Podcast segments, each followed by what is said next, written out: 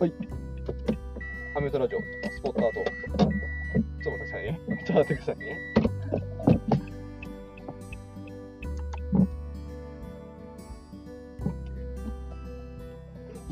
はい、すいません。はい。あの、出発するときにちょっと間違えました。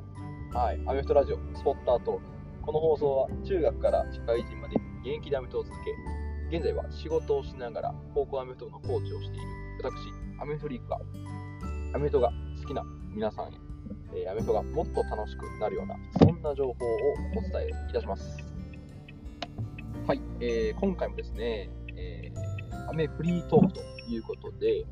えー特にテーマ設けずにフリーでお話ししたいと思います。そして、えー前回同様ですね、もう分かるかと思うんですけども、あの練習に向かう車の中で、えー放送を収録しておりますので、えー非常に音声、えー乱れと、あそうですね、ちょっと前も聞き直したんですけど、非常に音質悪かったりするんですけども、えーぜひとも懲りずに聞いていただけたらと思います。はい。で、えーそうですね、もう本当にテーマ設けずにってことなんですけど、どうしようかな。えーっと、まずはそうですね、今日すごく、あの、ちょっと褒めてもらいたいことがあってですね、あの、まとにかく私、一生懸命今日朝、家事してから来ました。はい、これ当たり前ってね、あの、いうふうに、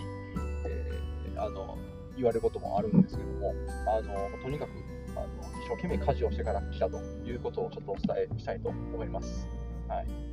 で、まあ、もちろん普段あの平日もあの妻と分担して、えー家事やってるんですけどもですね、今日はあ特に、えーやりきってからあ来たということで、うん、もうまずはそうですね、今日私の一日の話で言うと、まあ、朝7時に、えー起きまして、で、えー、と子供を起こして、おむつを変えて、えーそして、えミルクを飲ませてみたいなことをして、で、あの落ち着いたら、あ自分自身の朝ごはんを食べてですね、で、そこからですよ、そこから、まずは、えー、とキッチンを、あのキッチンハイターを使って、えーこのシンクのところを、えーしっかりと磨いて、えー水垢とかを取りまして、えー生ゴミを捨てまして、えー、そういう掃除をしまして、さらに、えトイレ掃除もがっつり、えーしました。で、あとはそうですね、あのーまあ、あのちょっと部屋のちょっと片付けをしたかったので、そこはちょっと妻と、え協力しながら、えちょっと、まあ、一部部屋の模様替えだったりとかあーっていうのをして、でちょっと一つ部屋をきれいに、えーして、でその掃除機をかけて、えーそして、えー子供があの、まあ、ハイハイとかしてるんで、クイックルワイパーを、えー床にかけて、えーとあとはなんだ、エアコンのフィルターを掃除したりとか、えーそうですね、あとなんだ、空気清浄機をきれいにしたりとか、えーまあ、そういうことを、えーやってから、えー現在今、練習に向かっております。はい、もちろんね、その間はあの妻があの子供の面倒を見てくれてるんですけども、えーとまあ、いつもね、あのこう妻に感謝しつつやってるんですけど、今日は、今日は行っていいだろうと。今日は行っても罰当たらないだろうと。はいまあいつもこう後ろめたい気持ちも持ちながらあ行かせてもらって、まあ、妻もね、それは行っておいでっていうふうに言ってもらってるんですけども、今日に関しては、もうやりきって、あの胸を張ってこう行くというか、あもうこんだけやったんだからみたいなのは、ちょっと、はい、思いながら、えー今、向かっております。はい、あのまあ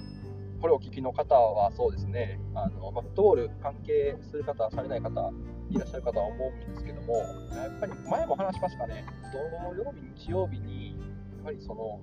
アメフトのコーチをするって、やっぱり見方によっては、あの分の子供を育てずに何をその家の子供を育てとんねんみたいな、えーそういうふうに思われる方もいるわけですよ。うんまあ、そんな中でもですね、こう生かして、一時停止があります。はい、ここは自治停止あるところなんです、ここは。警察がたまに見てるんで、はい、ここはしっかりと止まったいと思います。で、あのまあ、そういうのもありまして、あのまあ、ありがたく今、行かしてもらってるなというところなので、そこはちょっときっちり、なんでしょう、できることはしっかりやった上で練習に行くと。で、えー、とそうですね、あのまあ、土日私、あの現役で社会人のチームに在籍していた時なんかは、えー、先輩があの仕事やって嘘ついて練習来てるとか、だからスーツで来て、えー、練習に着替えてで、練習終わったらまたスーツに着替えて、えー、また家に戻るみたいな、あそういうことをしている先輩方もいらっしゃいました。その時はね、全然そう大変だなぐらいしか思ってなかったんですけども、ああ、今だったらなるほどな、みたいな、そんな感じなんですけど、はい。というような、えー、こともありつつ、で、あの、個人的なあの解釈なんですけど、そうですね、あのまあ、ちょっとこのあのワンオペを、まあ、要はあの私が仕事に行ってる間とか、あのまあ、こういうあの練習を生かしてもらってる間なんかは、まあ、妻はまあワンオペで子供を見てるわけなんですよ。で、僕自身は、あの、ちょっと、あの、最近、あの、 Voicy っていう、あの、なんでしょう、ネットラジオ、ネットラジオでもないですね。えー、まあ、ポッドキャストみたいな、そういう音声配信 SNS みたいなのがあって、でそれ僕本当に好きでよく聞いてるんですけども、その中で、尾石晴さんっていう方の、あのまあ、そういうあの、働きながらあの2人の子供をあの育ててる、まあ、あの夫婦で育ててるっていう、まあ、その女性の側の方なんですけど、尾石晴さんの配信で、えー、ワンオペ育児についてっていうような、そういう配信があってですね、でそこにあの、まあ、非常にあのたくさん反響があった配信なので、まあ、ぜひあの、まあ、参考までに聞いていただけたらと思うんですけども、あのそこで、えーとワンオペのことについてあの熱く語られていました。で結構それが非常に共感したというか、あ改めて認識見直さないといけないなと思ったのは、まあそうですね、まあ、そもそもやっぱワンオペで育児することっていうのは、土台厳しいと。で、その方もあのワンオペでお子さん育てられた方なんです。なので、えー、そこをちょっと、あのまあ、そもそもあのできないものだと、えー、ということをお話しされてました。で、ちょっとまあ、あのワンオペ育児の話に関しては、えー、ちょっとまたしっかり何か時間をとってお話できたらなと思います。その Voicy の方の話も含めて。はい。でちょっと今ここで話しだすと、あのそっちが長くなっちゃうので、はい、一旦チャプター変更します。